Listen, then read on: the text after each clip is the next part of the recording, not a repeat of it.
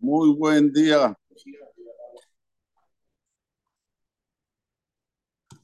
Contamos ayer que los hermanos los vendieron a Yosef, a los Ishmaelim, y después la Torah nos dice, vean Midianim.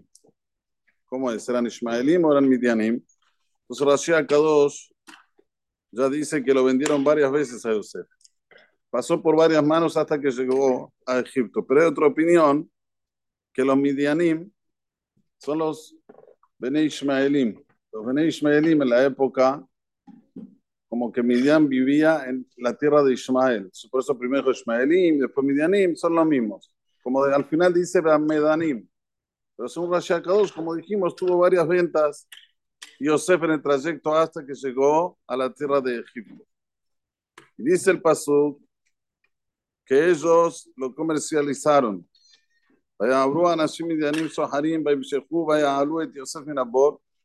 Sacaron a Yosef del pozo, Yosef le Ishmaelim, Kasef, por 20 monedas de plata, Yosef Misraima, y trajeron a Yosef hasta Egipto. Después nos cuenta la Torah Vaya sobre Rubén el. Volvió Rubén hasta el pozo. Vine en Yosef Babor. De repente ve que Yosef no está en el pozo. Nuevamente usa la expresión de Vejiné.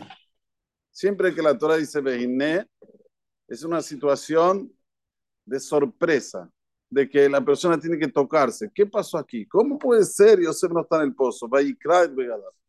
Rasgó sus ropas. Vaya sobre Omar volvió a sus hermanos y le dijo, Ayeled de Neno.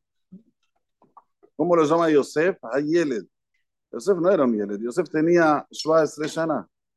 Tenía 17 años. ¿Por qué le dice Ayeled? ¿Qué es esta definición del chiquito? Ayeled es como el bebé. El bebé no está. Va ni Ana ni va. ¿Y yo para dónde voy a ir? Yosef era el querido del padre. Ustedes saben que cuando uno es el casula, ¿cómo se dice aquí el casula? El último de la familia. ¿Eh? El Benjamín de la familia. Siempre va a ser el bebé. Va a tener 60 años para la mamá, va a ser el bebé. Entonces, eso es lo que dice Rubén. No es cualquier hijo de Jacob. Es el Yeled. Es aquel que para Jacob es todo. Es el bebé de él. A Yeled de Neno. ¿Qué le voy a decir a papá? ¿Qué le voy a decir? Yo soy el el, el responsable, el primogénito.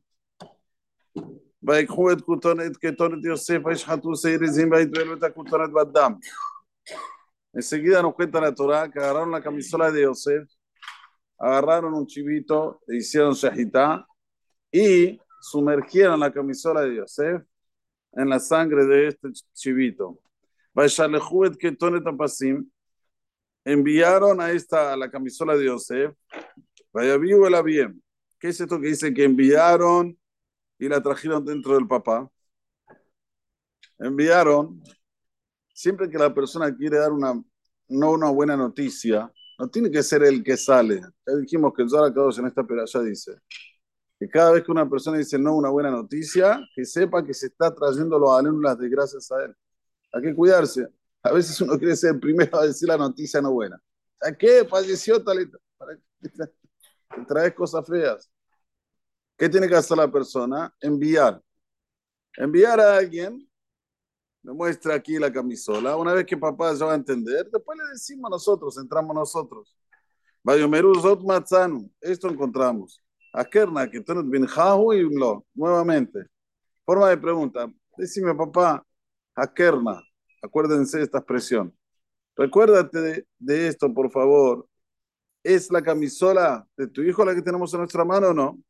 Vaya Kirá, Vayomer. La reconoció y dijo, ¿quién dijo? Jacob. No le dijeron los hijos. Que, que Tonet Beni es la camisola de mi hijo. Hayarra Ajalatbu. Un animal feroz se lo comió. Tarof, Toraf, Yosef. Devorar, devorado estaba Yosef. ¿Por qué usa esta expresión? Tarof, Toraf, Yosef. Tiene decir, Tarof Yosef. Fue devorado. ¿Qué es Tarof, Toraf Yosef? Hay dos cosas aquí. A veces el, animal feroz lo ataca, lo mata, pero quedan sus huesos. Si quedan sus huesos, tiene obligación a Jacob de ir a buscar los huesos para darle que a Israel. No se puede ni un, ni un pedacito de carne sin hacerle, sin sepultarlo. De hecho, dígase de paso, ustedes vieron que se hace Berit Milá. Cuando se hace el Berit Milá, se le saca el prepulso. Ese prepulso se entierra. Es una segulá para que, que no tiene benzajar, que tenga benzajar. ¿Eh? Es el prepulso del, del Berit Milá. Ahora, aquí viene Jacob y dice, Tarof Toraf, no solamente que lo mató el animal feroz, sino que no dejó ni un hueso, no dejó ceja, lo único que dejó es la sangre que está en la camisola. Por eso que Jacob dice, no tengo malo que hacer. Vaikra Jacob Simlota, Vayasem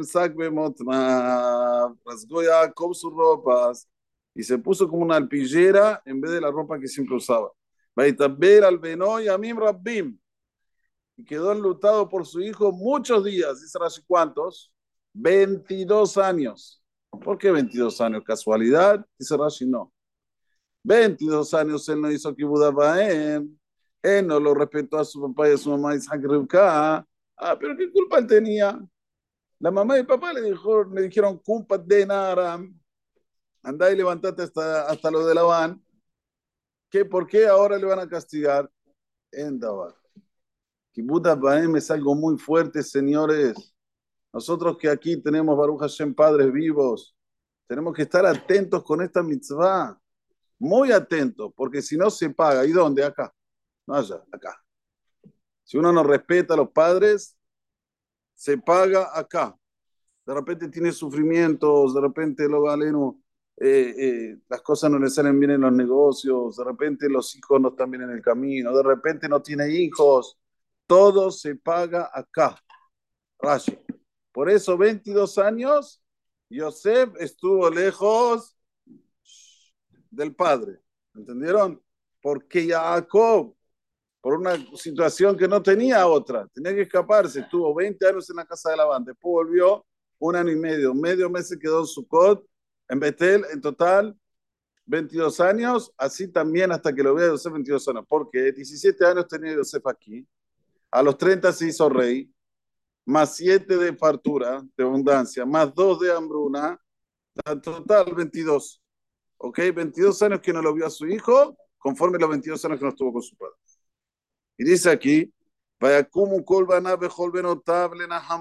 se levantaron todos sus hijos y todas sus hijas a consolarlo. Sabemos que tenía hijas, perdón, hijos. ¿Cuántos hijos tenía en la época? Diez. Miriam era chiquitito, pero tenía diez. ¿Hijas cuántas tenía? Una. ¿Cómo dice Bejol Benotav, Lenahamo? Todas sus hijas a consolarlo. La Torah no dice algo porque sí. Entonces explícanos a Jamim que estaba Asnat, la hija de Diná, que salió del fruto de la violación de Shechem Ben Hamor. Tuvo una hija. De esa relación tuvo una hija se llamaba Asnat. Por eso que ya la Torah dice Bejol Benotav. No se refiere a Carlotav, sino Benotav más. Muy bien. Se negó a recibir Nehama. De aquí aprende los Hajamim otra cosa. Que si el hijo está vivo, la persona no recibe consuelo.